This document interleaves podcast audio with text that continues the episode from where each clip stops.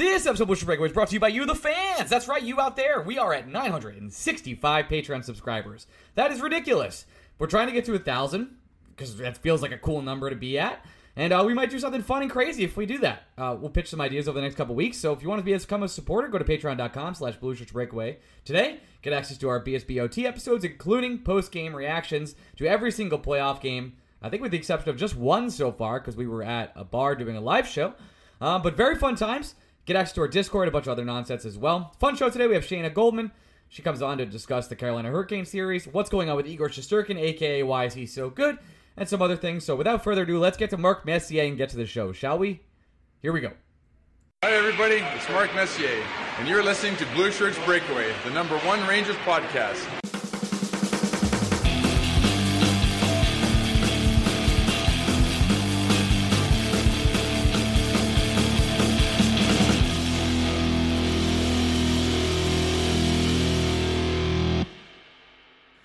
Butcher Break fans, welcome to the, Butcher's Breakaway. I am your host, Ryan Mead.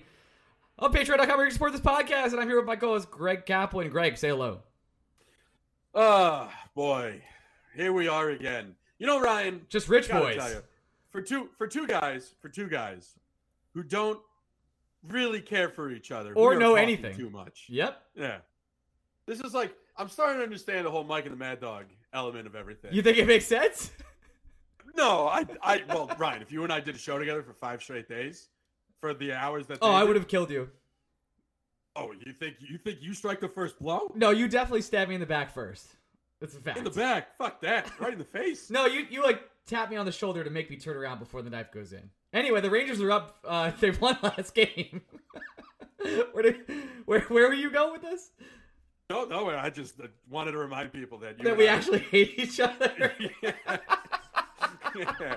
Yeah, don't pod it I will say this. I would this podcast would suck if we were like legitimately friends. yeah, sometimes I sucked. uh, sometimes I podcast with my our friend Vinny, who we're going to see this weekend, and it's like you know it's really Oh, nice, but it's his fucking weekend. It's- I the amount of times by the way I've told Vinny that he's a fucking piece of shit for inviting you uh, uh, through the roof. why? I mean, I'm, I'm legitimately friends with Vinny outside of you know your friendship with him. I know that sounds crazy. We do talk like a lot. Yeah, we we talk, you and I talk too much. We need to talk less. Everybody and needs yet to talk we do, less. we're gonna you know what Ryan here's the great news we're gonna fucking talk again tomorrow it's gonna be the third straight fucking day Yeah. that we're gonna talk We're also going to talk on Thursday. So there you go. That's, that's a lot. You know why we're going to talk? We're going to talk on BSBOTs on Patreon, where you're going to hear our post game reactions to all the games. Fun. Uh, let's recap the last two games for the listeners who didn't really uh, get to listen to us. The Rangers lost game two in uh, in a fashion that was disgusting. I think that's as far as we have to go. The top six didn't show up. No one really showed up. Rangers got shut out. One one nothing game until ten seconds left in the game. It was a disgusting shelling. Rangers bounced back in game three. In game three, Gerard Gallant said, You know what? It's blender time. He switched everybody around. The lines came out. Everything looked new, happy, and fun. End of first period. Fun times crashed in the net. Good times Mika Zibanejad scoring. Gallant said, I've seen enough of this garbage. Switch back, switched back to the kid line and the former lines he had before. Uh, Igor Shesterkin became literally Super Saiyan 4, God mode or whatever you want to call it. And then uh, the Rangers won the game two, uh, three to one with an empty net goal where Tyler Motte scored, and our Blue Shirts breakaway parlay of the day for DraftKings hit at that time. How was that recap?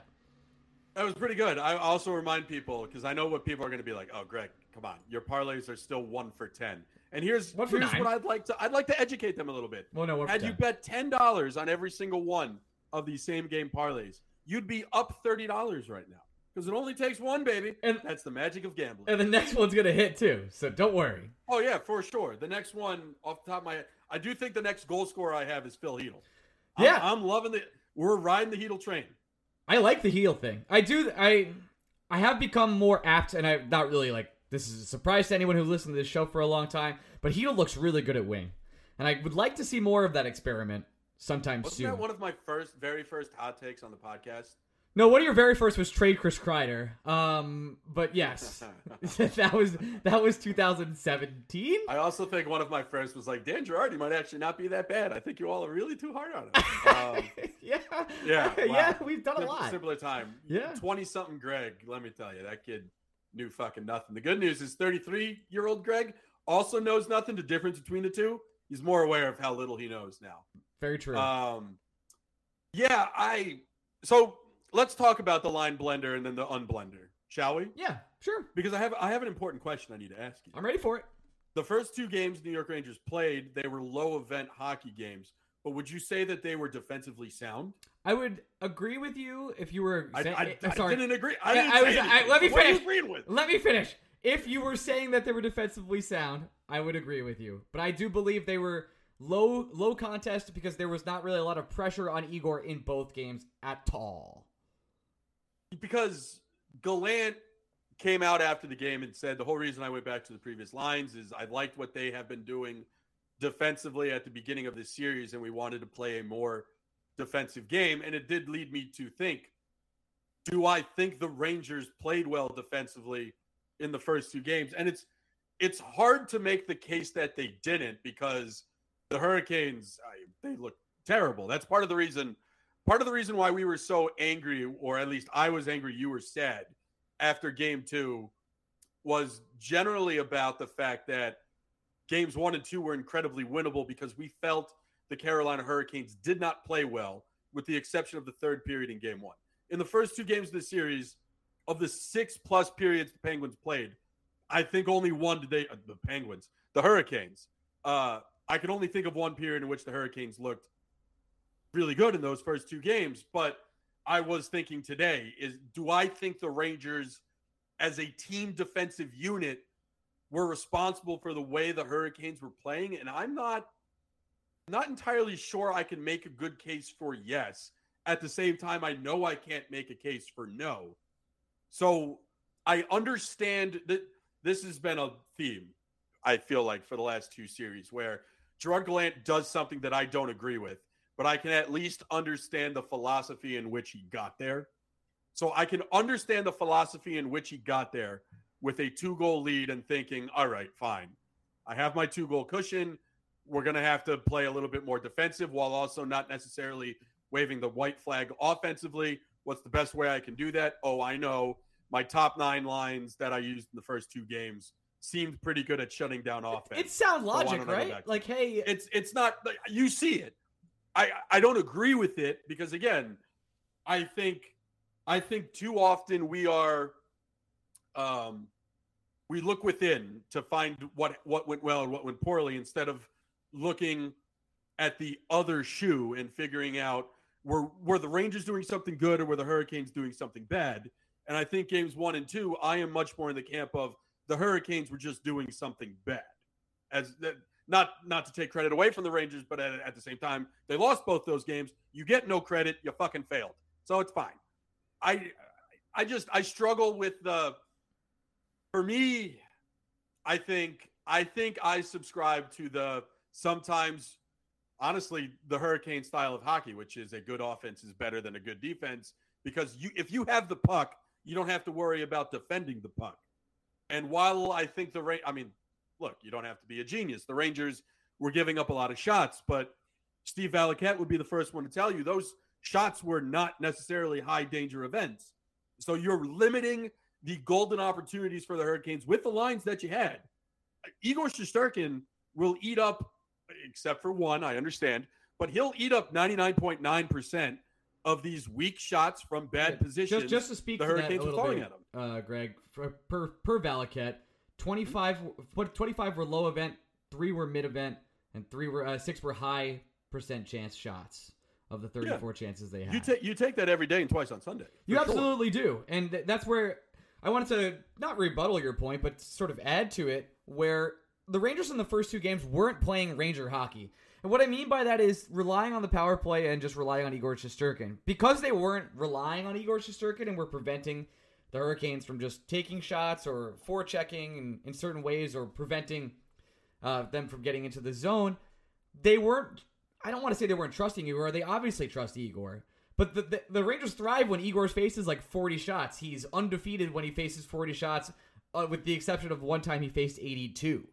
And if you can kind of rely on Igor Shesterkin to save your ass in those games, you can play a bit, little bit of more of a loose transition style where you can kind of play up ice, wait for Igor to do a breakout pass, or Adam Fox to hit you across the ice, or Panarin to hit you across the ice with a transition, and then that'll give you your scoring opportunities that you need. the Rangers can get outshot and win. They've done it all year long. I mean, we've since October we've been talking about uh, periods where the Rangers were down like I don't know ten to three shots, but the Rangers would be up one nothing. There's a lot of like, haha, that's hockey, but also that that's sort of their strategy, which is we're going to counterattack, we're going to counterpunch, and when you have bad shots that we can do, we can break out off of, then we're going to capitalize on that. And I felt like in the first two games, they were really never. I mean, after the first period of the first game, they were really never in control or playing that sort of style. It was sort of like well, a turtle style instead. Well, let me let me ask you an honest question here, Ryan. Sure. Were the New York Rangers playing against their typical style of hockey, or were their stars just playing poorly? I think it's a little bit of both, and I feel like that's a cop out answer. Yeah, I I think it is a cop out answer. I think I don't think the Rangers were doing anything terribly different in uh, listen, I it game 1 the Rangers played well, right? We we forget how well the Rangers played in game 1 cuz two games have transpired since then, including an absolute dirty diaper that was game 2. But the first two periods of game 1 probably the best two periods the Rangers have played at any point in these playoffs. It just so happened that they ran into the hottest goalie they were going to run into in these playoffs and Antti Raanta. I, I, think back to what our BSBOT sounded like uh, after that first game. And listen, it was super hard to be critical of the way the Rangers played. Like sometimes them the breaks and you don't win those games. They got goalied. That's fine. I I liked the things the Rangers were doing in game one. I think in game two, the narrative is not, oh, the Rangers got away from their style of hockey. The narrative in game two was, you know, the top six sucked. And I, I'll just put it bluntly like that, which makes game three as encouraging as it was because at least two parts, Chris Kreider and Mika Zibanejad decided, okay, that's enough of that. We're playing some hockey now. We're going to step up and we're going to carry this team because we are leaders and we will lead by example. Um, I can't I can't really agree with you if you're suggesting the Rangers got away from what got them here. I think they were trying to play that. They just sucked in game two. Sometimes, sometimes you just got to take a step back and say that wasn't good enough. And I think that is probably the most blunt we can be about game two. They weren't good enough. They the weren't. Stars were not good enough. They weren't. But I think you can agree, at least on your side, that Rangers the Ranger style hockey was all game three. It was exactly how they wanted that game to go. Yeah, yeah. Because again, yes, the the the bare naked shot numbers look pretty glaring, right? And part of that is intended. The Rangers are a counterattacking team. They haven't played all year as a team that likes to control the puck at 5v5. They like to take their chances when they get them. They will, when they have the puck, they're hard to get it off their stick. The problem is the Rangers, more than most teams, are willing to take the puck off their stick themselves by dumping. Um, I I think, but at the same time, the Rangers forwards, when they are playing at their best, are limiting those high danger chances against, which is what they did. Maybe not to perfection against the Hurricanes, but those were low calorie shots. And you know, Igor Shesterkin's on the keto diet. I'm not worried about him. He'll eat low calorie the best way day. to beat Igor is the way the Penguins beat him, which is by those really weird angle shots right on the side of the net. Just throw it up high and just figure it out. The Canes, the way they're shooting is just from the blue line or from the outside of the crease of the circles. And Igor's really strong from those spots. You have to like yeah. throw something particularly strange at him for him to really let it through. And that's exactly Igor, by the way that way, the way that wonky goal went in. Went in yeah, Igor well. Igor will be the first one to tell you that game three should have been a shutout he's embarrassed that that goal went in. He was upset about it. His quote about how he was so encouraged, the crowd started chanting his name and it lifted him up because he let them down on that goal. That's as close to Igor in broken English that you're going to get to him saying that was a softie. I'll I fucked up. Um, yeah, I I don't know. I just I got my point here is my problem with Gallant after game three was that he felt he needed to be more defensive when I don't think he had to be. And sometimes, I mean, that is as close to David Quinn as he's gotten this year because Quinn notoriously would be making so many changes that he wouldn't even realize the moments in time in which he doesn't have to make a change. To me, there really was no point in reverting back to the old lines at any point in game three. I mean, that top line, it was criminal to take Chytil off that top line. He was buzzing. It's the best. Chytil's looked great all postseason. And I'm confident in saying that's the best he's looked at any point in time. I don't know why you'd want to break that up just because you think Frank Vatrano, of all people, is more defensively responsible. That doesn't, that, that doesn't check. That doesn't vibe. Not with me. Uh, I'll be I'll be very interested to see what lines Gallant starts with in game four. I, I, I think it would be a massive misstep if he didn't start game four the same way he started game three. He forced the Hurricanes to make their adjustment now because the adjustment you made to them has worked to this point. So force their hand to do something different that disrupts their style of play, that disrupts their game, that takes them out of what they want to do, and see if you can continue to dominate. He did allude that there would be some changes happening again for game. Yeah, but four. he's a fucking liar, Ryan. What That's do you true want? too. I mean, yeah, that's why I can't quote him. Then he's he's a liar. That's for sure. Uh, The do only you thing he, the only thing he's ever told the truth about is telling Tony DeAngelo, Tony to shut the fuck up. Yeah, that he. Uh, Yeah. I, I forget some of the. I think he called him not a bozo, um, which would have been great if he called him a bozo. Yapper was something like that. And then uh, Bozo, Bozo, mightily underused. Uh, don't think he said that. I, I, like, again, I'm lying now. I, I can't find the exact quote, but he did tell him some curse words for sure. Uh, and now Ryan Reaves had to answer some interesting quotes today. Do you think Reaves starts anything in Game Four? I say no. No. And we talked about this in OT as well, where the one the last thing I want are for the Rangers to go out there hunting for blood. Because again, don't do anything that takes you out of your game. If you go out there, think about it, right? Like um the bubble series, we don't think much about it, but we do think about it occasionally. The Rangers were trying to hit the Hurricanes out of the playoffs. It didn't work because the Hurricanes were ready for it. Not just were they ready for it, they're like, "Mm, you're just not going to hit me.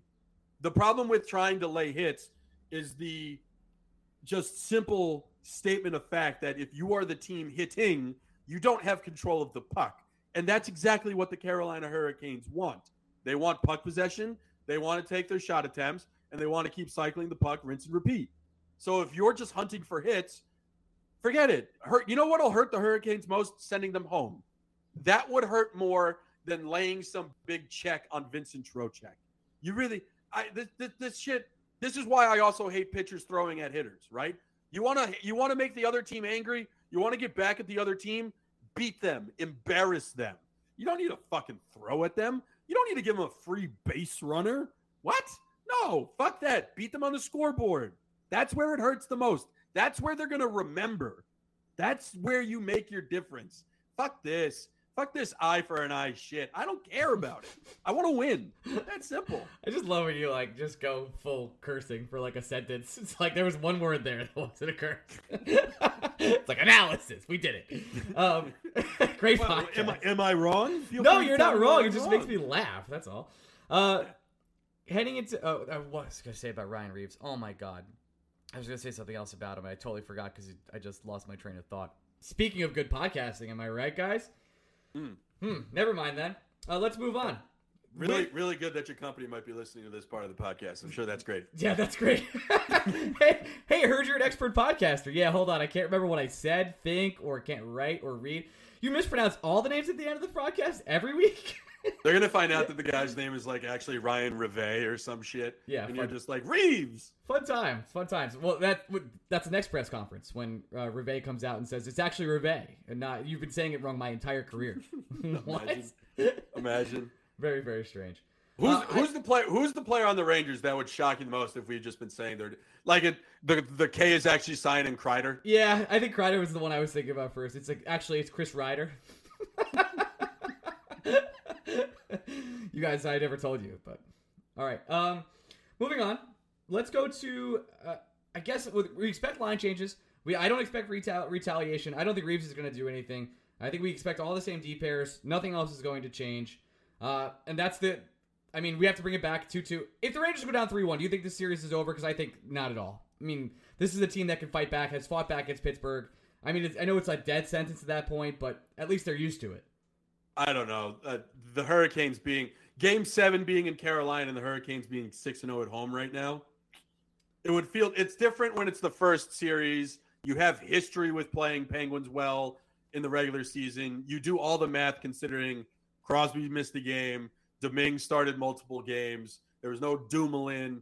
Zucker missed a couple games. Boyle left. There were enough reasons why it's like the Rangers really shouldn't lose to this team. But with the Hurricanes, we went into the series thinking the Rangers were the lesser of two teams.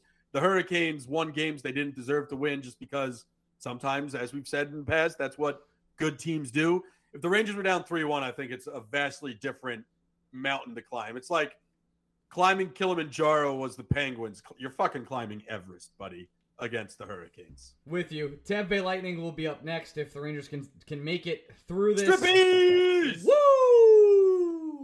I, So here's my thought. I Yeah. got. I have. A, I here's my thing. Uh, I think people get too caught up in what time of the night it was when they left because they were. we nights. forget. Well, no, yeah, we forget that professional athletes they they're not working nine to fives. They don't have to be ready for work until about five thirty p.m. So why do I care if they left the club some fourteen hours before they have to report back to work? They live the, the their night their day just starts when we go to sleep after the game. It's really funny when you compare it like if they went to a Dave and Buster's. No one's upset. Not one person is upset if someone goes to a Dave and Buster's. Or if they all went to if they all went out to just let's let's say they got like a couple drinks and went out to dinner right after the game. I don't think is anybody super pissed about that. My thing is, all right, you're gonna claim. The, So all, just so everyone's clear, I want to make sure that everyone understands what's going on. My apologies. Uh, the Florida, there's a rumor.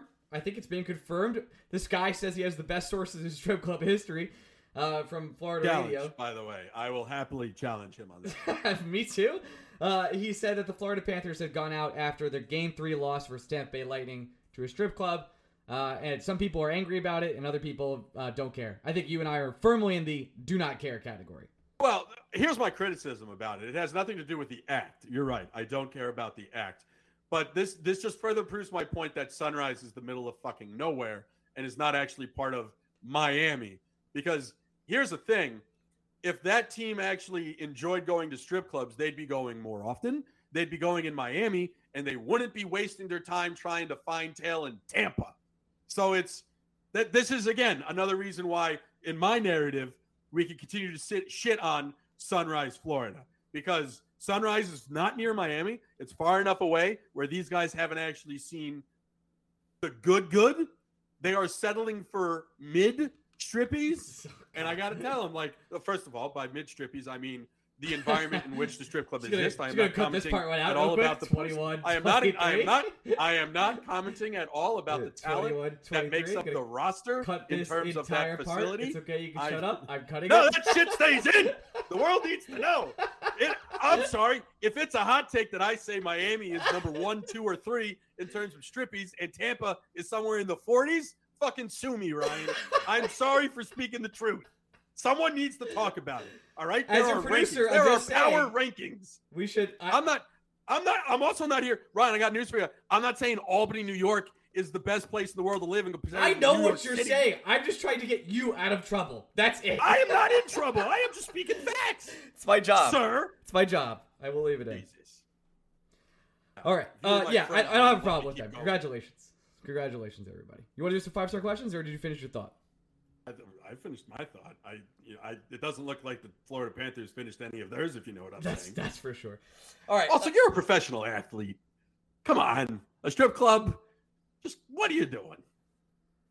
let's get to five stars. We haven't done it in a couple weeks. We'll we'll, uh, we'll start doing these again. It's been a little busy with the playoffs, as you guys probably have known. If you want to listen, to, if you want to leave a five star question, go to Discord. Uh, with our, on our Patreon and leave a five star question in the five star questions channel. Okay, let's go. This is from Phoenix. Uh, no, no, it's not from Phoenix. This is from C Nuggies twelve. Do you What was that name? What was that? C Nuggies twelve? Okay. the letter I, just, C. I wanted to make sure we weren't slandering Seamus again. Nope. Sorry, Seamus. CMAS. Uh, do you think Blade plays if he's healthy this series? If who who gets scratched? Uh, Reaves. It's probably Reaves. Uh, I can't. You're not. You're not taking out Motte. No way. I can see can't- you- Rooney a little bit, but probably I not. can't. Not with. Not No, with face-offs? how big of a narrative face-offs have become. Oh, and seven uh, streak last night for Rooney. Tough times for him on the face-offs. Uh, this is We, from. we made it 25 minutes in this podcast. We didn't even mention face-offs once. oh, what? We're better than ESPN. because well, because they- again, ESPN's ESPN's for the casual, Ryan, and this podcast, nothing casual about it. I understand that. I'm getting more and more upset by the day by ESPN. I don't want to get into it. I know it's just it's I think we should. Why wouldn't we want to get into it? Get it's into it. worthless for me saying it because I know your point and it's a really strong point. It's not for me. It's not for me. But when they Not talk about for you, Ryan. But when they talk about face-offs, like every other sentence for 20 minutes of a game, it's it's not even just the Rangers. They kept talking about the importance of face-offs constantly, constantly, constantly. I do think, yeah, but if the Rangers had the face-off advantage, I think you one wouldn't notice and two wouldn't care. It's just because they're they're reminding you that there's an aspect of this game in which your team sucks, and They- that's why it they do. you. Eh, There was times though where I was trying to be unbiased and I was trying to just be open-minded about E ESPN, and it was like, okay, I could count the number of times they said face-off in the past couple sentences, and it is over 50. So it was unbearable. I'm getting It's un- upset. I do think I do think it's unbearable because it's slandering the Rangers. I also some of the goal calls. I will. The Mika Zibanejad goal call was good. The Lafreniere goal call in Game One was lackluster. That's just Sean McDonough, though. That's see now. Now you're just not understanding the broadcaster. I don't get him. I don't really get it yet. I don't fully get it. I like Ray Ferraro. Kind of on board with him. Outside of that, Yeah, I, I mean, I I'm a big Bob Wischusen guy, so like I'm if I had a hierarchy of play-by-play man at ESPN, I don't think Sean McDonough would be number one. But I also I've seen Sean McDonough call enough sports where he's just calling hockey like he calls anything else, like he does college football, like he does basketball. This is it's this is just Sean McDonough. So if you don't like him, I got news for you. You're probably not going to like him calling any other sport. he's not going anywhere else. I know. I understand that. Uh, this is from Benny. Wa- watching Raanta make the beautiful toe save makes me think: Are we that good at finding goalies? Hank, Igor, Talbot, Raanta, etc., or is Allaire just that good of a goalie coach slash developer? It's Allaire. It's Well, Allaire. right, because Allaire is involved in the scouting process too. He is. It's not like it's not like the team just brings a goalie that Allaire doesn't get an opinion or an essay on and just goes throws the unmolded clay in front of him and says, "Make me God." Right? Allaire, Allaire. Anytime the Rangers draft a goalie, Benoit Allaire is involved in that process. Anytime the Rangers sign a goalie, Benoit Allaire is involved in that process. Benoit Allaire has the power in the organization where the guys that are here are here because of Allaire, and he brought them here. So, um, I yeah, I, I think it's Allaire top to bottom. It, this is his show. He's that guy. Uh, yeah, it, I couldn't agree more. He is. There's a reason why they they fired a lot of people and they promoted lair. He's he's he's the real deal. He's he couldn't be anything more than he already is, and he's well respected within the organization, every everywhere around. Uh, this is from D. Orion. Hank's signature move when you know when you knew he was a king mode was a headbutt save. What's Igor's? Somebody responded. Uh, Viking Giraffe responded in this thread saying it's when he pulls the breakout pass, and I agree with him. Right now, it's that breakout pass for Kreider and Mika versus Pittsburgh, where he just dropped it on the blue line. I, I thought he had a couple was, of those He moments. was ripping a couple yesterday too. Yeah, he's his puck play and his ability to pass the puck is what makes makes Igor special. He's had special saves. The windmill save in game two, I believe it was, was one of them. Uh, he's he's had a couple of, of great saves throughout the series. Do not get me wrong, but the ability to, to come out of the net, well, even like the diving save where he stops uh, KK from from making a move there, or where he uh, just, he just drops dimes like right by the blue line, and he's beautiful at it every single time. Something that Henrik never really did. It's so special to watch Igor do it with such Did, confidence. did you did you call him KK because you knew you weren't going to say Ko- Kotkaniemi, Kotin- right? Kotkaniemi? Kotkaniemi? I knew it. Yeah, that's exactly. Kotkaniemi. There are two Kot- K's in there. Kotkaniemi? Yeah, that, that's literally why I, I did that. So Yeah, yeah. yeah, yeah, yeah. Yeah, no, it's just when Igor's on the ice, the Rangers are legitimately skating six skaters, right? He doesn't. Yes, he's a fantastic goalie between the pipes, but he does things with the puck on his stick that no other goalie is capable of doing. It's the combination it- that makes him so so so special. Yeah, he's he's one of one. He has no comp. He has no comparable in the National Hockey League right now. And I think honestly, I think that's why I get so frustrated when people talk about Vasilevskiy as this god. You're like, yes, I get it. It's earned. He's very good. Very good. but it it feels to me a little disrespectful every time someone's like, it's Vasilevskiy and then someone else. Excuse you, excuse you. A, it, if you want to put Vasilevskiy on that top tier, fine, but you will include Igor on that top tier, sir. Yeah, I think he's earned it. I mean, I think he has the he's on pace for like some ridiculous goal saves against average, or like, and he was pulled two games in Pittsburgh for the playoffs. I know he leads the, uh, or he's close to leading. I don't know. I gotta find the exact stats. I don't want to lie to you all. All right, so this is from Sorry, my dude. For Greg, we know that sports karma, karma in New York is real. So with Scherzer news coming out, what does this mean for the Rangers? Oh, it has been good so far, right? Yeah. The Scherzer the Scherzer injury happened just as the game tying goal in round one was scored. Honestly, the Rangers played game two as if they were all Met fans, and they were really coming to terms with the fact that it might be two months before either Jacob DeGrom or Max Scherzer throws a fucking pitch. Also, I love being able to tell the people who are somewhat new to the podcast because they always comment on the Patreon being like, Ryan, can you tell Greg that he needs to stop caring about May baseball the same way he cares about Ranger playoff No, hockey? it's guys. let me- I'll handle this, Gregory. I'll handle this, please. I've been doing this podcast for seven years this November.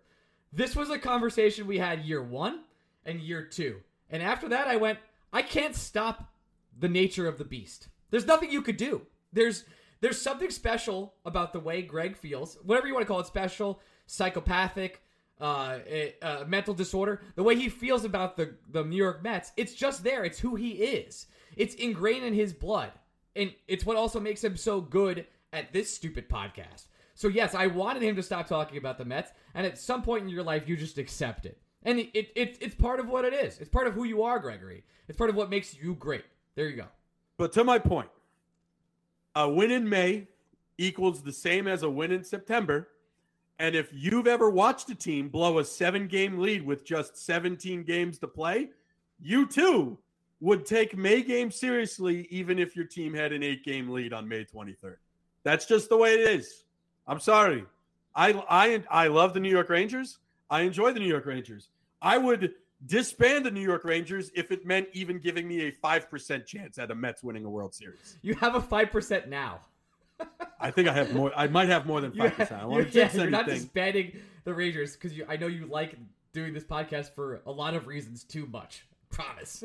Well, you're none of those reasons, by the way. Trust me. But also, we started the podcast by saying that.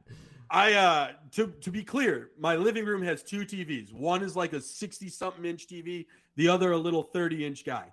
And the Rangers have been on the 60 incher. I'm just saying. The Rangers God, get 60 God bless you. You're so brave, playoffs. Gregory. I'm just saying, if you think I'm not prioritizing playoffs over May baseball, I'd have the Mets on the 60 incher and the Rangers on the little guy. No, no, no, no, no. We've been putting the Rangers on the big guy. I understand these games are important. I get it. I get it. Uh, this But I also understand that, you know, a Sunday afternoon start by Carlos Carrasco is very important too. What a, what a podcast this is. From TSE 1231. At what point does Motte's line become the Motley Crew line? Right now. Congratulations. That's your trademark. Uh, I love Mott. I really, He's got to be the one. he's the one. He's the only one I'm keeping. Like I, I'm, I'm Strome. I got to tell you, I'm. I, do I'm you out. find yourself just getting? I'm just getting angrier at him now. I love don't know what Strome, it is. dude, and I think he's I think he's so good for this team in the regular season. I think it's going to be really underrated when he leaves. How much he was, how how effective he was as a New York Ranger, and how much he really brought to this team, especially on a locker room side basis. But I, I- like the way that he's performed in this playoffs, and I know like Artemi Panarin is hurt. I get that. I think Adam Fox is hurting. I would understand that. I don't know how how hurt Ryan Strome is, but he has been an invisible man this entire time. And I wish he'd be he he comes alive for those moments where he wants you to think he's going to score and does not. Yeah, I just I've never been more good on a player, I think, in my entire life. I Well, good I news, you can resign him because he's lost a lot of money these playoffs. I don't want him. I'm good. Like I am good. I'm good. I'm good. I'm literally trying to think of a player.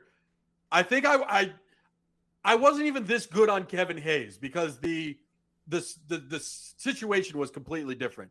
Hayes was a great player that just didn't fit a timeline. So for me, it got to a point like you're not going to give Kevin Hayes a six year contract if the first three years of that contract are middling. And I got that. I literally don't think there's been a player in the history of my fandom with the Rangers and in the history of this podcast where, as a still high performing player on their walk year, have ever been like, no, I'm fine. Thank you. You can go now. I appreciate your service, but I'm good. I, I think, I do think Ryan Strome takes the cake. I like. I don't even think I was. I could convince. I could have given myself reasons for the Mets to bring back Conforto more than I can the Rangers. You still to can. Strome. No, I can't. Well, he's not playing this year, so I, I got nothing for that man. I uh, I think I'm a little higher in Ryan Strome than you are, but this this Well, yeah, because it, all you have to be is like five percent interested. Then you are correct, a little higher than me on Ryan Strome. Totally fair. This one's from Z from a couple weeks ago, but I think it's still important to read. Uh, hey, can you guys talk on the pod about advanced stat people on Twitter? I don't know how they could just boil down hockey to 5v5 expected goals and pretend like the goalie isn't a part of the team. Uh, there's a lot of expected uh, uh, stats people we respect on, on Twitter and respect their Jay, opinion. Fre- Jay Fresh is not one of them. Jay Fresh, not one of them. Hockey Stat Miner, definitely one. Uh, Evolving Wild, love those guys. Love the Twins. Uh, some others as well. And I, I do think there is there there comes a time where you have to um, boil it down to some factors that you could see on the ice, the chemistry. There- There is a, there is a mix of eye tests and stats that are really really important, and I think that's what we try and do in this podcast. Greg understands the analytics. I absolutely do not. I'm on purpose, by the way. Wait, I do. I think you I, have- I, think you have understand. I understand blue bar good, red bar bad. Okay, so that's exactly what I understand. So I was giving you more credit than I, I expected. I just think you're smart. I'm sorry. Well, well, I mean, yes, I am. Compared Okay. to you, I'm I'm fucking Rhodes Scholar. Right, for sure. Uh, I, I, well, because here's here. So here's my pushback. The thing that we've talked about this before, but we'll bring it up again. I think what makes um, hockey and basketball, but I, I think hockey's even harder than basketball. Basketball stats that, have like- gotten really good. Really good. Basketball stats are good, but like baseball stats are easy because every event in a baseball game can be broken down by one pitch, one swing, right? So it's it's completely independent events meshed into one larger picture. But every single aspect of baseball, you can measure it in real time, and I get that. With hockey, there's a lot of fucking just a there, there's a lot of noise happening at all time, and I will say this: I, I, it's it's not that I don't think you need a deserve to win meter to tell you when the Rangers are playing well and when the Rangers are playing poorly. Like we can all diagnose when the Rangers at five v five don't look that great. It's not that hard. It, it, it usually hits you square in the fucking mouth. Um, I, but I also do think it's important to understand the aspects in which the Rangers struggle on those advanced metrics. Whether you agree with them or not, I think it's important to know that your team is not always going to play fantastic. So, having the advanced stats to highlight the areas that you know with your naked eye aren't good, but then also the areas where you have an opinion and it doesn't. I think it's good to have your opinion challenged, right? If we came on this podcast and everyone here was just confirming every opinion we've ever had about the New York Rangers, I got news for you. It'd be a really fucking boring podcast. The hell we'd talk about? We'd have to talk about the Mets more. It's the only thing we disagree about. like it's I think it's important for I, I love the advanced stats because I don't want them to agree with me at all times. I can sit here and say something like, I don't think Ryan Strome has been that good defensively for the New York Rangers. And you know what? Evolving Wild would be like, Greg, you're an idiot. Here you go. Look at all these blue bars. He's actually playing quite well. And I'd be like, well, boy, how about that? Or like Jacob Trouba's a good one, right? Because with the human eye, I don't have a problem with him. And most of the advanced stats don't have a problem with him. But then when an idiot is just like Jacob Trouba's never in the representative, Jacob Trouba bad. I get to be like, well, now hold on, Sailor. I don't think so. You go check out your stubby clap somewhere else. Get out of my face. Jacob Trouba pretty good. Yeah, I agree. There's it, makes the conversation a little more interesting, especially when you're just when you if you were just like a red blue uh, blue bar good red bar bad guy like that's it like you could just end the debate there. It's like hey here's a chart I'm right you're wrong. To me that's so boring. That's why we don't do that. All right, uh, let's transition over to our guest Shayna Goldman, frequent guest of the show, and uh, we'll come right back. But before that, here's a uh, a little ad from our dear sponsor, Transition.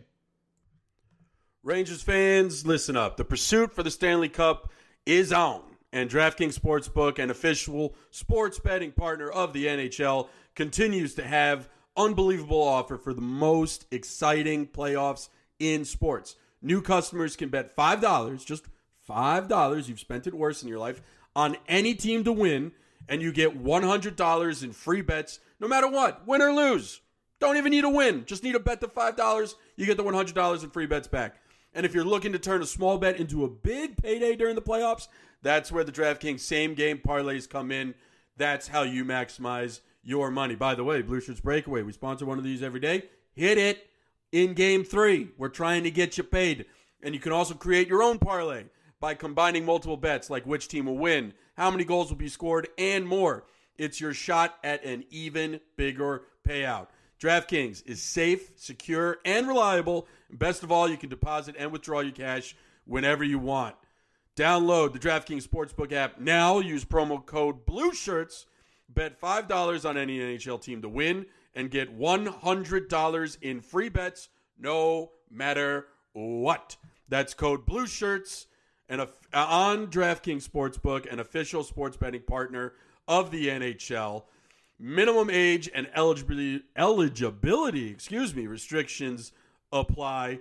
If you or someone you know has a gambling problem, crisis counseling and referral service can be accessed by calling 1-800-GAMBLER or 1-800 next step in Arizona, 1-800-522-4700 in Colorado and New Hampshire, 888-789-7777 in Connecticut, 1-800 bets off in Iowa, 1-877-770 in Louisiana, 877 8 Hope ny or text hope ny in New York.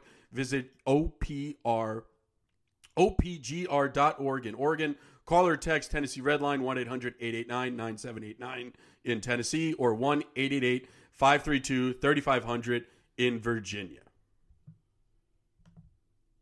Hey, we're back with our first guest of the day. We have Shayna Goldman of number two, almost number one podcast, Too Many Men, and also the athletic Shayna Goldman. Welcome to the show. Welcome back. What is this, your 2000th appearance at this point in time? I don't know, but it's my favorite podcast, so I'll appear wow. on it all day, every day. I'm so happy to hear you say that because I thought you were going to big time us because now you're, you know, you're big time Too Many Men. It's like you have the, you're a star now, and you were a star before. I don't know what I'm talking about. Thanks for coming on. Appreciate it. I'm uh, happy to come on. I have two questions to start um, for you. Okay. Uh, number one, and I'll, I'll do them both in a row how is Igor Shesterkin doing this? I think he's having a revolutionary pod, uh, podcast. Wow, Jesus Christ. Playoff, revolutionary podcast experience, revolutionary playoff experience. He's crushing. He's being Igor like he, ha- he always has been. And also, uh, to, to add to that, why not us? Why not us? Um, well, Shesterkin's elite. So, mm-hmm. you know, elite goalies doing elite goalie things. Uh, this round, to the Rangers' credit, in especially game one, they did protect the quality areas very well, but you know, they have elite goaltending. So yeah, he's someone that said, "Do you, I don't know if you remember the quote? He was like, "I like shots against." He likes to be busy, so hey, good for you. Now you're going to be busy, but he just uh he keeps matching a very good performance with an even better performance, and you know it's amazing to watch. He was outstanding in Game Three, and why not us? So why not the Rangers having a chance? I mean, look, we're talking about a sport that people skate around with knives on their boots and throwing pucks around at 100 miles per hour and crushing bodies into boards. And they play on this slippery surface called ice where who the fuck knows what's going to happen. So why not anybody? If you're in the playoffs, like go off. Shayna, this has been a talking point we've discussed ad nauseum at this point because we've done more podcasts than uh, any normal human being would care to listen to. But in your esteemed opinion, is it fair to say that the Hurricanes actually played their best game in game three? I think that's fair. I think they were really good in game two as well, but no, they played well in game three. I think if you look at the two games head to head, the difference is the Rangers did not get to the quality areas of the ice in game two because Carolina kept them out of it. And then in game three, the uh, Carolina picked up their shot quantity and they were the Corsi that we expect them to be. But the Rangers did get to those areas of the of the ice a little bit more, but I did think that they were really great in the game. I mean, if you look at the final score, you might be thinking one thing, but also look at what Shesterkin saved. It was what two goals above expected. So if I remember correctly, like that right there should tell you what you need to know. As good as the Rangers were, and as much as they did come out on top, they still needed their goaltender to be the great equalizer in the game, to be the difference maker. And it's because Carolina was very good. Carolina is very good, but I, have a feeling they haven't played their best game yet. I know game three was that Carolina Hurricane game where they can kind of uh, smother you with a ton of shots, right? And just out possession you. And Igor is going to have to be his elite self to win those kind of games. But what is what's wrong with with Carolina's power play? What's wrong with like their scoring opportunities? Well, their top line really isn't clicking, and their top players haven't really started dominating just yet. It's kind of been Brendan Smith and unlikely heroes and Ian Cole. So what's what are the Rangers nullifying there, or what's what are they struggling with rather? So the Carolina Hur- uh, the Hurricanes power play was an issue all throughout the end of the regular season too. So this is nothing new, and you would think based on the talent that they have, and they absolutely positively have that talent, that they would be clicking a little bit more. And like if you look at their season as a whole, they're only slightly above average in uh, offensive generation when you look at expected goals. So it tells you what you need to know. Like they're not generating nearly enough from inside the home plate area as a whole. And you could see a lot of point shots from them, which is fine if you get traffic in front. But at the end of the day, you're going to want to have some more quality looks in those scoring areas.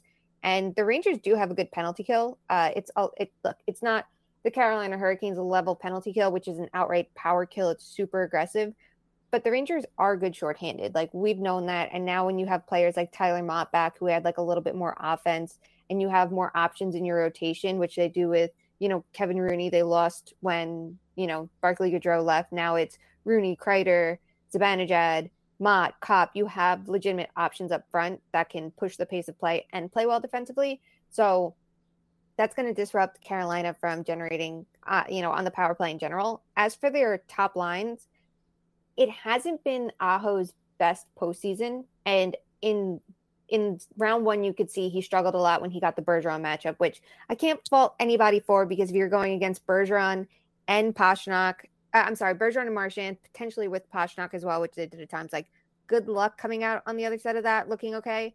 Uh, for this, he hasn't gotten the Zibanejad matchup as much in you know the first two games of the series because they stuck Jordan Staal on Zibanejad instead, which worked out very well for them. But you would expect to see a little bit more from them at even strength, and I think game two he played a little bit better, so that's like he's trending in the right direction. But the Hurricanes, like you said, they have a lot more to give you know, at the top of their lineup and, you know, through their depth and on the back end too. Like you would expect to see more instead of the unlikely heroes that we've seen so far. Jenny, can you speak a little bit about what it is that Jordan Staal does that makes him so successful against that top line for the Rangers? It's I, I know it's something that gets casually mentioned on the broadcast where it's like, oh, you know, Zibanejad and Kreider are struggling because they're playing against this super defensive top forward line for the Hurricanes. But what specifically is Jordan Staal doing that just makes him a fucking nightmare to play against? so he's just a really good defensive center. Like he's when he's on the ice, generally there isn't much going on in the Canes defensive end. And if he's on his game and like there were some iffy underlying numbers offensively last year, but you know, when he's on his game, they're also driving play to the quality areas as well. So he's tough to play against because you know he's smart with his decision making and there's like a risk reward strategy definitely when you play defense when you know whether you can like jump up in the play when you can't when you can go a little bit deeper and you know i think he's nailed that balance so he knows when to take risks the other thing is i think he knows when to use his physical strengths to his to his advantage if you're going to make a hit you're going to try to separate a player from the puck and you know he's smart with his stick as well that's I think one of the biggest things with the Hurricanes is how active they are with their sticks to try to get the puck away from their opponents and to keep play in the offensive zone when they, you know, their opponents try to break out. And he's good in all those areas. So that's what makes him so tough to play against. You know, he's he's very smart at even strength and on the penalty kill. And he knows how to disrupt teams from trying to play to their strengths. And even if they're trying to just get into the zone, he's very good at battling opponents to stop them from actually gaining possession and starting to create offense. Has there been any particular adjustments that Rod Brind'Amour has made that's sort of surprised you so far in this series, or is it just kind of par for the course so far? I think it's par for the course. I think he's shown like he's really smart with tweaking his lines, and to his advantage, he has a very deep lineup where you can mix and match players around. So Max Domi moved up. We saw at the end of round one, and obviously that worked out for them in game seven when he came up really big with what was it, two goals and an assist, matching the goal scoring he had throughout the whole regular season with the Canes. But below the surface, his play wasn't at that level. So very quickly in game one, that was the adjust- adjustment we saw in the third period was moving him back down and rebalancing the lines because as much as he did for them in a game that counted – he, if I remember correctly, was matching up against the kid line and shot attempts were nine to one in the Rangers' favor while he was on the ice. So knowing when to tweak your lines and you know moving up Teravainen to play with Aho is one of those tweaks as well and knowing the combinations that work. And I think there's something about how he trusts his players. Like it's it's something uh, he described about his penalty kill earlier in the year when I was working on a story about it. It was how he trusts players like Aho and Teravainen in those situations and it's because they play on the power play for their own team they know how you know players on the power play think because of it and know how to disrupt it better but even within that, there's, you know, smart usage. They're not going out there for the initial draw, they're going out on the fly. So when a power play's legs might be tired, that, you know, end of the first unit or even a second unit, these are the players coming over the boards with fresh legs to start disrupting play and try to exit with control and generate something on the other end of the ice. So I think there's just something to knowing the strengths of his players and knowing when they need a boost and when to make the adjustment, which is something that we can complain about on the other end of this matchup. Yeah, which brings us to the other end of this matchup. Uh, the Rangers ahead of game three. Ryan and I had talked about how essentially the first two games of the series, they're really just four forwards you can count on the kids and Tyler Motte. And we had wondered if um, the Rangers would go with the strategy of putting one forward on every line that is definitely working to try to jumpstart every other forward. And shockingly, that's exactly what Gallant did at the beginning of game three. However, that only lasted until the Rangers had a two goal lead. And then Gallant's like, well, my other lines might have been more defensive. Why don't I go back to them? So my first question is, um, do you think those changes helped? And then my second question is, are those original lines actually better defensively? Because for me, I'm not so certain. I think when you change lines, especially for a coach like Gallant who doesn't as often, you know, I does think I I does think I do think it sends a message to the players like you need a spark, get your asses going. You know, if if this is a coach who touches never touches his line combinations and actually does it makes a statement. Uh, and in the first period they were good. The second period they were not a very good team. Uh, I think they only generated below 20% of the expected goal share, so you could see that in the second period they were getting their asses kicked, so it made sense to make the adjustment for the third. Was putting back those other line combinations the answer? In my opinion, absolutely not. Um, the Rangers' top line was clicking. Kreider, Zibanejad, and Chytil was they were playing really well together. It was the other combinations that they weren't getting enough from, especially Panarin's line, and that's a line that they need to figure out a way to get going.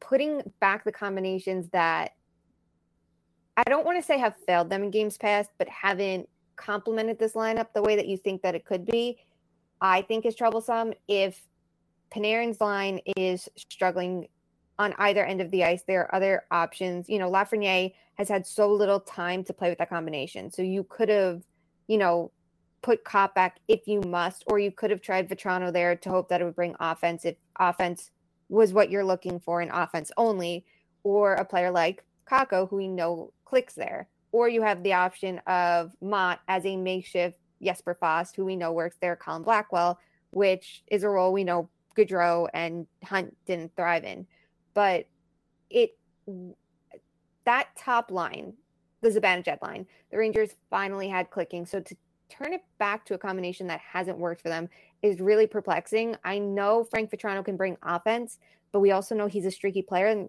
most players are. But there's a reason he's a depth player, and he isn't very good defensively. So that's the most perplexing of the bunch for me. Um, but no, I don't think going back to those same combinations is the option that they should have gone for. If if anything, go for another tweak. There's the one tweak I've been calling for for a very long time is putting Kakko back with Panarin and Strome. Has you have you ever seen anything that would allow you to make the conclusion that Panarin and Kakko don't play well together? They had those ten game stretch. They were awesome. There were rumors that you know that Panarin didn't like playing with Kakko. I think Rick wrote that before his retirement really quickly in like maybe one of his final articles. There's been whispers other places. Is there a reason technically on the ice why they might not work together? Because what am I missing here? It could be clashing skill sets. It could be, you know, Panarin's a player who likes to play with the puck. And he's the player that can skate all around the offensive zone with possession. He's not a player that's going to sit there and wait for the puck to get to him. And Kakko, at his best, can be a player that is very strong on the puck and can cycle around as well. So in that regard, it could be clashing a bit, but it could have also been that they liked having not that they didn't like having Kakko, but more that they liked the kind of player that they had in that combination for two straight years, which was Fast or Blackwell, who are players that are very strong in their own zone without being a weight offensively. And there's such a difference between being able to be defensive st- stability and actually facilitate play. And there there are players around the league who are very good at it, and those two are definitely high up there. But if you think back to like Tampa right now, you could look at Ondrej Palat, or years past, you know, it was a player like Vlad Namestnikov, like a facilitator. That might be what they prefer to have on that line. So it's the two of them really generating offense. And I do think that makes sense, but the Rangers haven't found a way to replace that. They tried with Gaudreau, it didn't work. They tried with Hunt, it didn't work. And Copp actually has offensive skill that it works because he is so good defensively. But right now, it's not working. So obviously, they have to move on from that option. And I think it's like I want to pump the tires of someone like Tyler Motte, who I think would be a fit in either role in the top six because he's a frequent shooting player. Which, if you're playing with Panarin, you're going to want to have a shooter with him at all times. And someone who has a little bit more shot volume than Strome might be a little bit more complementary. And Strome's a good passer too. So having someone that can shoot alongside those two players does make a lot of sense. And he's strong in his own zone. But um if we're looking at the Rangers lineup and going like Tyler Motte's the answer, it just shows like as much as they address their depth, maybe they still do need a little bit more. Um, because you're not going to be looking like if you look at that bottom six, two of the players on the fourth line, you would never suggest moving up at all. So it would help if they were willing to play with Kakko, or even if they would get a shot to see if it could work again, or to see if someone else fits there, because they do have to figure something out with that combination. Well, riddle me this, Shayna. How different does this series look with a healthy Barclay Goodrow? I don't know. That's a good question. Uh, because Barclay Goodrow can Barclay... win a face-off. Like that's what the Rangers can't do. Yeah, like one, he can win a face-off, and two, if he doesn't win a face-off, he knows what to do to try to win the puck back. And that's their biggest problem because you can get away with not winning face-offs if you are aggressive enough to get the puck back, and they aren't. Um, Barclay Goodrow's advantage, and the thing is, like we do when we talk about him, a lot of us think of the contract. Put that aside for a second. Don't blame the player for taking the money. And we can also look at the fact that he played in a top six role longer than he should have. Again, that was a problem with the Rangers' depth, less him. In the bottom six, he's a very good player to have. And what's good with Barclay Goodrow is he's a bottom sixer with actual skills with the puck. He does not have stone hands. So when you want to match up your bottom lines as a shutdown line against another top offensive line, you need to have players who can handle the puck. And that's the issue with, say, a Ryan Reaves. He's not a great puck handler. He doesn't have great speed. And Goodrow's a better skater than him and has better hands. So that would help round out the bottom six. It also helps because he can play center. Just having that option, even if he's only slotted on the wing to start, right? If you went Motte, Rooney, and Goodrow, you have that option to move up as a center. So if it's a late game defensive zone draw, you could see, you know, coaches put out two centers in case someone gets tossed so that you have that other option. He gives you that flexibility. If you lose a player to injury or you just feel the lines need to be shaken up, you have another option that if, say, Chytil gets moved to wing, you have that other center. So for a ton of reasons, he gives those advantages. Plus, he's a good penalty killer, though, as we're seeing, Carolina doesn't have a great power play anyway. But it say if the Rangers were to advance, they're going to need to up their penalty kill game, even though it's good. It's going to need to be as sharp as humanly possible against whoever comes out of the Atlantic Division, and that's likely Tampa Bay.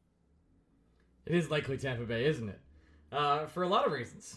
Well, we'll see. This this podcast will be out. They might have already won the series, so we'll. Uh, yeah. We'll, we'll, that's incredible. I can't believe it. The Rangers might have to play till Monday if they if this series goes seven, uh, which it might. Uh, what do you put the Rangers' chance at of coming back and winning this series? I know Carolina's so, sort of the heavy favorite right now. Uh, they've won. They're undefeated at home in the playoffs. The Rangers are going to have to win an MSG on Tuesday to take this to Game Five. Uh, where are you at in your, in the, the mentality of the Rangers moving on right now? I think the Rangers game one through two periods was super encouraging of what they could do on the road. And we know Carolina's won every game at home, so it's getting past that. If if the Rangers can take a game from Carolina on the road, that's huge for them. And they're going to have to, you know, there's two more games being played there between five and seven. So they have no choice but to win on the road. Um, and that means getting past the matchup game, too. That means making sure Zibanejad's line can get past the Jordan Staal matchup or that they're going to have support elsewhere. And if that means the kid line, if the lines are kept the same and there's reason to believe they will be, um, the kid line actually gets more opportunities, or the Panarin line gets clicking, which I don't know which you would count on happening first the way things are going right now. Um, and it'll take Igor Shesterkin playing like Igor Shesterkin. So I think the fact that the Rangers were able to keep game one as close as they did is encouraging to think that they could battle back. But like you said, it doesn't feel like we've seen the Hurricanes yet at their strongest.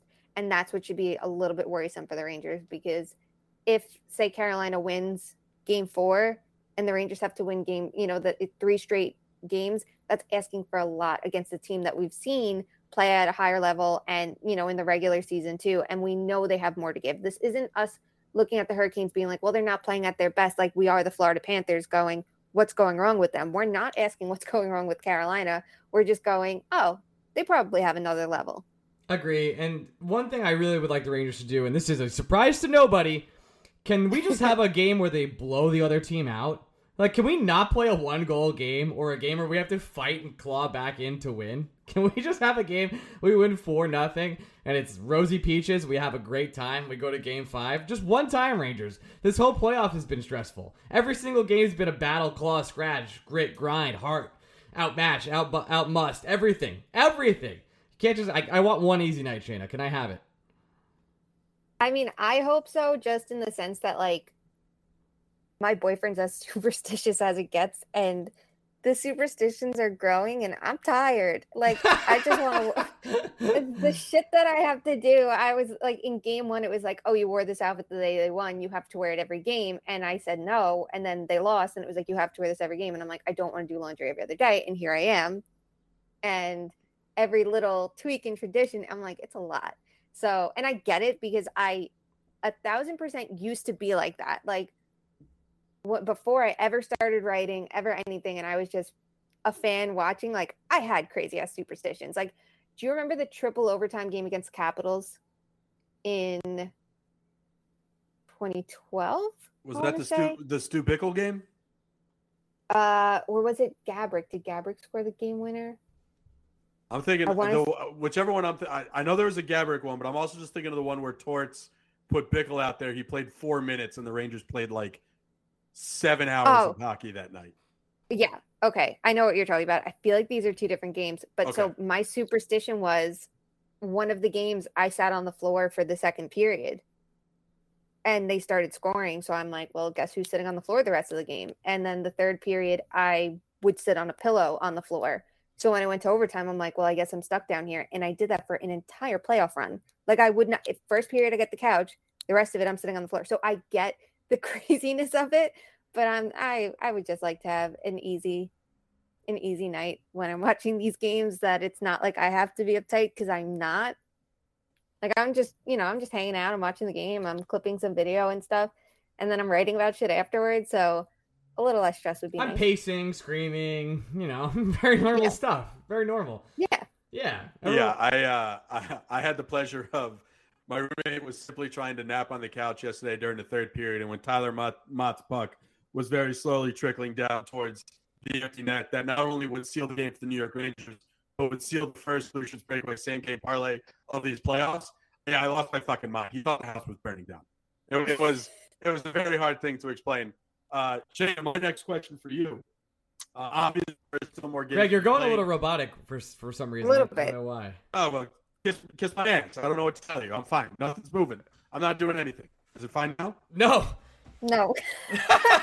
we're just like I think we're both understanding you and yeah, we, I understand you normal. perfectly. You just sound like Bender. Yeah. So uh-huh. how about now? We good? We're good. Yeah. Okay. Are you sure? Yep. Can I continue yeah. podcasting now? You can. Permission yeah. granted. Okay, fantastic. Shayna, what I was saying before I was rudely interrupted by the internet. Um, obviously, there are still some games that need to be played, so mm-hmm. opinions can change. But your overall long-term view of the New York Rangers is it better, same level, or worse than before these playoffs started? Mm, I guess it's better in that I think it's good to get the playoff experience in for the people who have not had it yet. So Shesterkin, Chytil, Lafreniere, Miller, Kakko, half of the roster, no big deal. Adam Fox. I think it's good that these players are getting playoff reps in at the end of the day. Like that's something that I'm sure will help them in the long run. Uh, is their le- level of play necessarily inspiring me? No. There are games that they're pulling out of their ass, and I think that's great and wonderful. And it shows what happens when you have elite players or get lucky and things like that. And I, it's not, it's not like I'm trying to say that they're playing poorly throughout the playoffs, but I think we all know that they can play better um, than how they've shown, especially in round one. And I also think that there were legitimate issues with this team fundamentally at five on five throughout the regular season. We knew about this. And because they didn't get fixed, as much as there were improvements in their defensive play, sure, even though that all went to shit in round one, there were issues with their offensive generation. And that's still a problem at five on five. And sometimes I think that, not sometimes, all the time, I think that teams and coaches can get very stuck in their ways. And I think having you know, chemistry on lines is important, but being able to adjust and being able to go with the flow of the game and figure out how to go from there on the fly is very telling. And I don't see that enough. So, and I didn't see it enough in the regular season. So I, I think that there's a lot of work to be done still. You know, that is not going to happen overnight in these playoffs. I think that they need to become a better team at sustaining offensive pressure and things like that. And I think they have to play in a way that they can translate it to the playoffs a little bit better too because now we're hearing you know they don't want to be trying stupid shit and things like that and i understand that's how well, they should the try playoffs, stupid shit it, from the blue line it works that's like what they do that's that's just it like going back to the panthers and maybe it's because they're on in the background but the panthers the entire regular season were one of the best teams generating offense off the rush they played this high octane offensive game that's what made them great and at the deadline, they did strip away at that a little bit by going for Ben Chiarot for the grinding, physical defenseman. But it's not like one player all of a sudden rocked the boat too much and that's what it is. But they're not playing to their strengths. Whether it's just that their opponents have scouted them well enough to know how to beat them and how to stop them, that's possible. And they're not tweaking and adjusting as much. And then you can look at the coaches and you can look at the players, you know, from that perspective of that's what they're not doing but if they change their game in a way they felt they had to because it's the playoffs and you have to play a different way, it's burning them a lot because here they are on the brink of elimination and we can pinpoint 50 things that they're not doing in the playoffs that they did in the regular season. So back to the Rangers, if the Rangers aren't generating offense and a player like Artemi Panarin is not playing to his strengths, and let's say he's not injured, we don't know, but let's say he isn't injured at all because that's one easy way to explain that he's not playing at the level we expect of him. You should want to see Panarin doing his thing. I understand pumping the brakes on some other players, but when you have an elite player like Panarin, like Fox, like Zibanejad, you don't put that on them, especially when you see that they're getting their asses kicked earlier in the series uh, in round one. You want them to play to their strengths. You want them to play in a way that they were able to be successful all season. So if you're not letting them do that now, that's going to hold you back as well. So if they can't trust their style of play in the playoffs, then they need to figure out a way to make it more sustainable in the regular season and that it translates to the playoffs. Absolutely. Yeah, I just I do think the Rangers need to play like the comfortable game that they they're always used to playing. You don't ever want to just change your style or how you've played all year when it comes to the playoffs. And I think that's kind of what happens with the Florida Panthers like you were alluding to, where it's they've tried to they've tried to adjust. They've come to a team that's very good in the Tampa Bay Lightning uh, and they've stopped being themselves. And when you stop being yourselves, you end up losing. Now, the Rangers have played okay these first three games versus the Carolina Hurricanes, but I do believe the offense, which, you know, at 5v5 has never really been there all year long, it's always been the power play. But I do note that they have the transition game to really kind of open up some of these games on their own.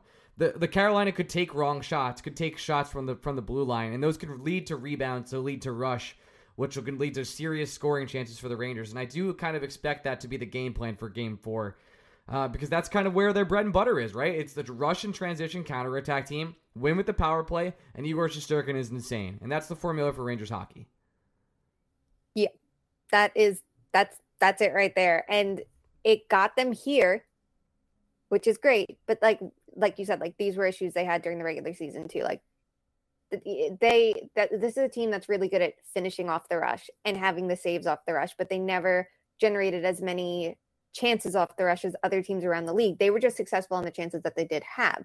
So ideally, they can figure out ways to improve that. But are you going to do that against the Carolina Hurricanes team that's one of the best defensive teams in the league? Like, I'm not so sure about that. Carolina Hurricanes are one of the best teams at limiting passes in the offensive zone and stopping teams from moving the puck to the slot. That hurts the Rangers, absolutely. But did you see them do that in round one enough? No. Are they trying to do it here? If they tried it and it burned them and then they tightened it up, that's one thing, but they're not even trying to play to their strengths. And I just don't think that a team should be dumbing their game down for their opponent. You adjust if you need to, but first you have to try. Coach Shayna, uh, your lines going into game four would look like what? Ooh, good question. I'm on Um, fire today. What would my lines be? Okay, I would go. Hmm. Okay, I have two ways. I would either go Kreider, Zibanejad, Lafreniere, Panarin, Strome, Motte, Ooh. um, Copp, Chytil, Kakko, and throw Vatrano on the fourth line with Rooney and Reaves. This is interesting. Or- I like it. Let me check with my strip club guy. He likes it too. Okay. the best sources. if not that, I would go Kreider, Zibanejad. Mm, I know you want to say Motte because Motte is what I would do. I know that's it. That's exactly what I would do. I've been bitching about this for the whole first round. Like throw Tyler Motte up there the second he got healthy. So yeah, I'll stick with that. Mhm. Kreider, Yes. Zibanejad, Motte, Panarin, Copp, Kakko, Oh, Lafreniere, Strome, and Chytil. I don't care who plays the wing, who plays center. And again, bumping Frank Vatrano to the fourth line because if they can generate it, give them someone with hands who can finish. Um, but no, you know, it, it's funny. Ryan Strome uh, last year, he moved between Lafreniere and Kakko for a minute. Line did not get much ice time together at all. They created so much offense in that time. And it's like, I get keeping Panarin and Strome together, but neither one's playing at the level they should be, which is why it's kind of like maybe you should rock the boat a little bit and mix it up. And Copp and Panarin play together in the regular season. Like that's why it's so important to change up the line combinations at the end of the year. Not for nothing. Like the Rangers were in the playoff picture for a very long time that they could have started to screw around to see what would click. And I understand when they brought in new players, then it's, you know, fine chemistry with those combinations too. But when we talk about maybe they felt that they had to play a safer game for the playoffs, they had the time to practice that. They didn't do it. You know, they worked on their defense, sure. It didn't really help them at all in round one. It seems to be helping in round two, but they didn't do it. You look at a team like Colorado and they were like, we're going to just start trying different combinations because we want to know if our lines get shut down like they did last year against Vegas. We have answers and we have versatility within our lineup. And you look at them and you go, oh, maybe that was a good idea. So that's something I would like to see. But those are the combinations I go with. so normally I've I've been a big Motte top line guy, especially this series. However, do you see Chytil has had a great playoff, right? I think the Mhm. three of us would agree with that. But did Chytil ever look better than he did in the first half of that game playing with Kreider and Zibanejad? He looked really good in game one. He looked uh, of this series too, with Kakko and Lafreniere. And I think he's a really tough call because I think that there's a million reasons to keep him with one of Lafreniere or Kakko because they do have chemistry together. I don't, I wouldn't have any issue if you kept him on the top line then and you go Kreider, Zibanejad, Chytil, and you have to build around that, then go Panarin, Copp Kakko or Panarin, Strome Kakko. And then you know, the third line, let it be. Then you're keeping Lafreniere on the third line, but then you go Lafreniere with either Strome or Copp because you need a center there. And then as, as your right wing, you could go Vatrano or you could still go Motte and just see maybe if they gave Motte to the third line, the coaches would trust them a little bit more in defensive situations. Fun. All right, uh, Shayna, we gotta get out of here. Fun. Thanks for coming on. Appreciate it. Why don't you plug your new podcast? And by new, I mean three years old, but re rebranded and re-pumped and re ready to go. Yeah, you can listen to the Too Many Men podcast. We're coming out with episodes like three to four times a week. Uh, we talk about everything and every, you know, anything like the Brady Tkachuk show, and we'll be talking a lot about strip clubs in Florida tomorrow. And Wonder why. I'm just saying. ho- Finn- Hold on. If I'm just, I don't invite myself on podcasts, But if you're doing a Florida strip club podcast and Greg Kaplan is not involved with it, are you actually doing a Florida strip club podcast? I'm just saying. I think you have a point. We got to see what drama unfolds. It depends. Like if the Lightning. This is like if you were doing a Magic the Gathering podcast and I wasn't around. It's very similar.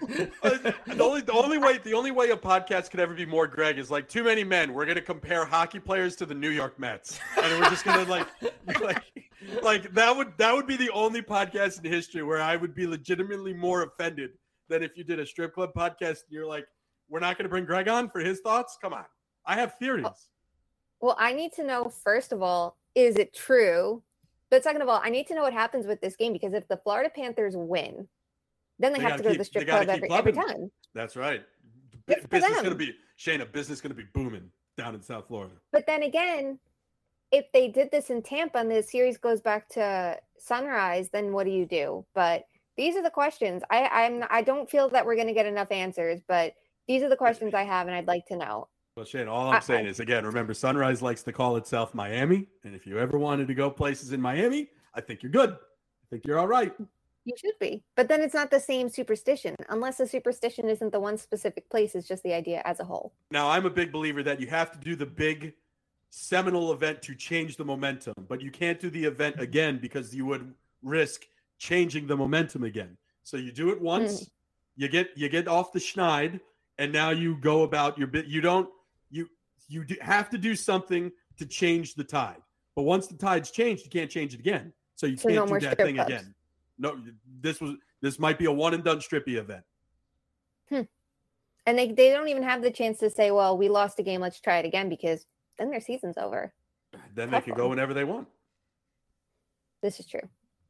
Shayna, thank you so much for coming on. Enjoy the enjoy. I will listen to the strip club episode and many more, of course. So should everybody else. And we can follow you also. You're writing on theathletic.com as well. And we'll be back uh, later this week. Uh, actually, Greg and I will be back way too many times this week. Tuesday, Thursday, and Saturday if needed. And then next Monday as well because we that's Yeah, what we do we this podcast. again, people, we're gonna warn you. If the Rangers win a game either Tuesday or Thursday, Saturday, Ryan and I are at the exact same bachelor party, and it's not gonna be pretty. Oh my god. No, it will not. If you were ever wondering what a BSBOT after a Game 6 loss or win to force Game 7 sounds, or to win the series, uh, if the Rangers win four in a row here, uh, sounds like while Greg and I are in interesting places, boy, are you in for a real treat. So, Yeah, you want you want a you want a strip club podcast? Tune in Saturday. That's all I'm saying. yeah, BSBOT going to be the most interesting BSBOT we've ever recorded. So, good times. Love you all. We'll talk to you then. Bye. And we're at the end of the show, so I want to thank our NHL Insiders Club supporters, uh, where we have all the fun chats in our private Discord channel and talk about all the interesting secrets and things like breaking down tape of Panarin giving fist bumps and some other wild stuff because we're all psychopaths. Why not? So without further ado, Adam Cassidy, Adam Cohen, Aaron Curtulo, Adam Keach, Alex Gardner, Amber Koensberger, Anthony Turk, T- Tanagata, Tanagretta. I got that one now. Tanagretta. I always one take these, just so you know. I don't really go back and redo them. Ben Waters, Ben Weber, Brett McGinnis, Brian Doyle, Brian Gallagher, Brian Mallon, Broadway Blue Shirt Bleeder, Chris Vanelli, Chris Haru, CJ Stellwagen, uh, Conrad P. Demich, Daniel Dazen, David Everton, Dennis Deitch, Darian, DJ Banana Jazz, Eric Stagg, Garrett Granus, Garrett Gar- Give Gardner a cup, Garrett Gretzky, Garrett McFly, Handle, Harrison Hasco, Hip Hip 89, Hal Sauce, Ian Rodriguez, Ian Usher, Jake B, Jimmy Jamie F- Filippone, Filippone, Filippone, it's one of them. Jerry and Marquez, JD, Jimmy, Jimmy Mack, John Hardesty, John Shea, like Shane Stadium. Jordan, uh, Josh Kestenbaum, Justin Friedman, Justin Starr, Kristen Florida, Christoph Berg, Laura Ross, thank you, Laura.